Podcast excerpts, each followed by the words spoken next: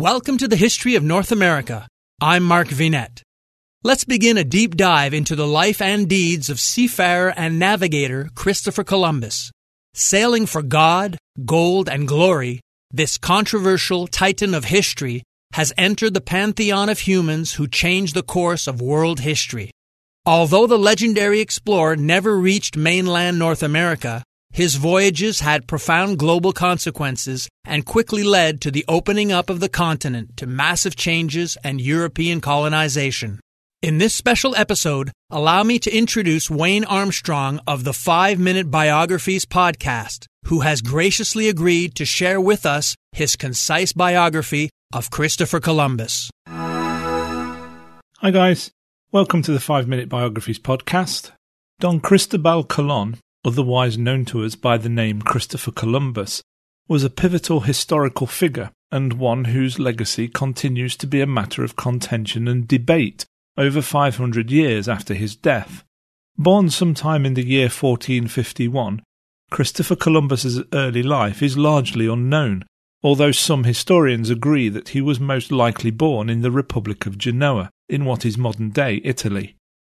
However, despite his fairly obscure origins, it is known that from a young age he travelled widely, as far as the British Isles, and according to some reports even as far north as Iceland. During this period he also travelled as far south as Africa, and what is now Ghana. As far as is known, Christopher Columbus had no formal education, and appears to have been largely self-taught. Despite this, the fields of history, geography and astronomy would feature heavily in his future career as an explorer and navigator. Since the Portuguese had gained a tight hold on the spice trade route to the East Indies via Africa, Columbus began to develop a plan to reach the East Indies by travelling west instead of east. Columbus, just like everyone else at the time, had no idea that there was any land in between, and simply believed that an open ocean voyage travelling west would allow Spain to bypass their trade rival, Portugal. After many years of lobbying by Columbus, Queen Isabella and King Ferdinand of Spain finally agreed to put money down and support a small exploratory voyage by Columbus. Columbus departed Spain in August fourteen ninety-two with three ships, the Santa Maria, the Santa Clara, nicknamed the Nina, and the Pinta. This ship's nickname is all that is known, with its full name being lost to history, and made landfall in the New World on the twelfth of October, a date now referred to as Columbus Day. Although the exact location reached on that date is unknown, it was likely somewhere in the Bahamas. Columbus was by no means the first to discover the American continent, as many indigenous natives had been living there for millennia. Nor was he even the first European, as research has shown that the Vikings most likely found their way into Greenland and Canada. However, Christopher Columbus can be credited with bringing the first detailed reports back to a receptive Europe, and the promise of new lands for exploitation, colonization, farming, and of course the acquisition of resources. A mere three months' voyage by sail made for a very alluring prospect. Columbus helped establish a colony in what is now Haiti, and this was the first time Europeans had made any attempt at settlement so far west, since the Vikings had attempted colonization almost five hundred years earlier. Columbus made three additional voyages in fourteen ninety-three, explored part of the coast of South America in fourteen ninety-eight, and the coast of Central America in fifteen oh two. It is not known, though, to what extent Columbus was aware that this landmass was an entirely new continent, rather than just being part of Asia. A good piece of evidence that Columbus thought he was in Asia was the fact that he named the indigenous people Indians, due to the mistaken belief that they were a people of Southeast Asia. Despite these dubious navigation issues and assumptions, one thing that was certain was that Christopher Columbus opened up what became known as the Columbian Exchange, a significant period in human history where the resources and cultures of the Americas and Europe began to meet, intermingle, and exchange resources with each other. South America provided Europe with a variety of new foods, such as cocoa beans, which led to the development of chocolate, and fruits which had never been seen before in the Old World, such as pineapple, avocado, and papaya. whilst the people of the Americas were the recipients of things such as horses, cattle, and other animal stock that had been domesticated in Europe centuries before. Hi, everyone. If you've been injured in an accident that was not your fault, listen up. We have legal professionals standing by to answer your questions for free. Call now and find out if you have a case and how much it's potentially worth. Call eight hundred, two one eight, six zero one zero. I'm here with spokesman John Wolfe. So, John, tell everyone listening who should call right now. Well, Maria, first off, thank you for having me here. It's always nice to answer the listeners' questions. Now, as far as who should call in, anyone who's been injured in an accident and think you deserve compensation, give us a call right now. eight hundred, two one eight, six zero one zero. You'll find out if you have a case and how much it's potentially worth. Thanks, John. You heard it, folks. Take advantage of this opportunity and call now. eight hundred, two one eight, six zero one zero. Advertisement sponsored by Legal Help Center. May not be available in all states. Although a successful navigator, Columbus was a less than successful governor of the new colony and was eventually replaced. He returned to Spain in fifteen oh four and lived out the rest of his life comfortably well off, but frustrated that he never received the official recognition that he felt he deserved, even writing a book called Book of Privileges, in which he detailed what he believed the Spanish crown owed him and his heirs. On the twentieth of May fifteen oh six, at around the age of fifty-four, Columbus died from what many believed to be Rita's syndrome, now called reactive arthritis.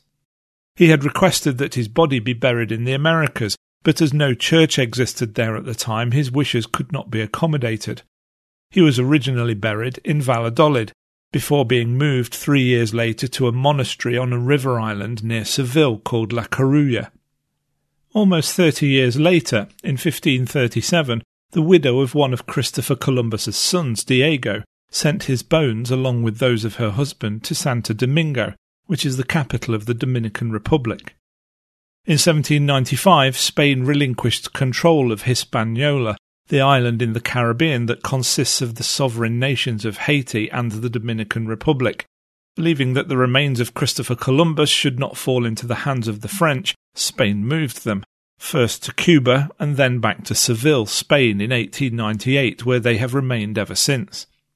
However, it was not the repeated movement of his remains that would be Christopher Columbus's largest legacy, but rather the debate throughout history of the impact of what he did and how he did it. It was not only the exchange of material wealth and animals, technologies and ideas that occurred as a part of his settlement of the Americas, but also the unfortunate transmission of diseases. The arrival of Christopher Columbus in the New World heralded the swift and sudden collapse of many of the American civilizations due to war and colonization, but especially due to a lack of immunity to Old World diseases. Many inhabitants of the Americas would perish over the centuries following the arrival of Columbus, partly due to the exchange that was occurring between the Americas and Europe. Christopher Columbus's personal reputation was also marred by his use and exploitation of slave labour.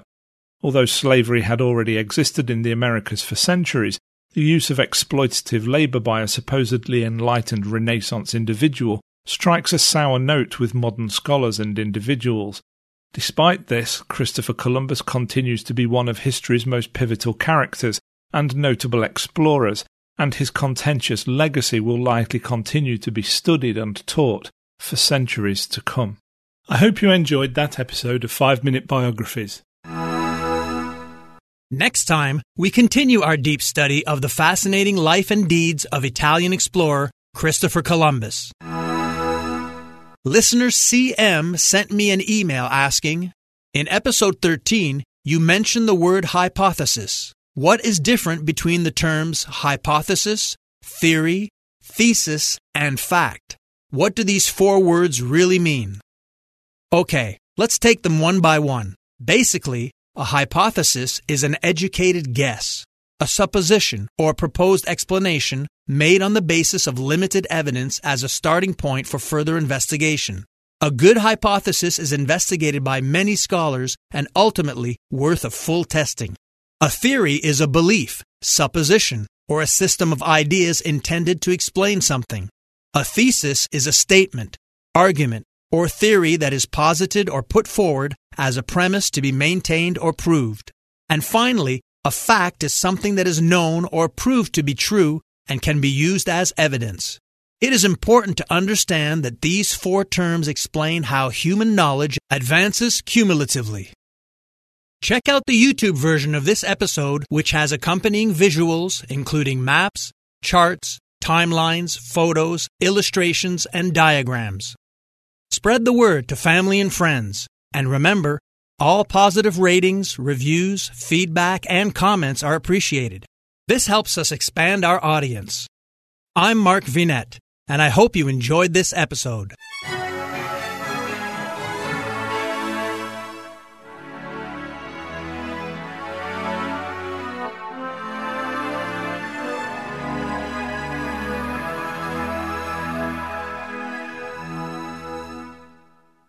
Doctors endorse it, nutritionists recommend it, and customers love it. Calotrin Healthy Weight Loss. Ron in Texas lost thirty-five pounds. Marie in Pennsylvania lost one hundred seventeen pounds with Calotrin. Diane not only lost weight, but she also found relief from arthritis. Lynn lost over forty-five pounds. Calotrin contains collagen, the most abundant protein naturally occurring in the human body, which decreases as we age. Taking Calotrin promotes better sleep, more energy, less joint pain, and best of all, weight loss. Calotrin has an amazing eighty-six percent success rate with their ninety-day supply, and this week, take advantage of their President's Day sale. Buy the ninety-day supply and get an extra month free, plus free shipping. Ordering is so easy. Just text the word HISTORY to the code three oh six oh five, and we'll send you a link to this special offer. Again, text HISTORY, that's H I S T O R Y, using the code three oh six oh five.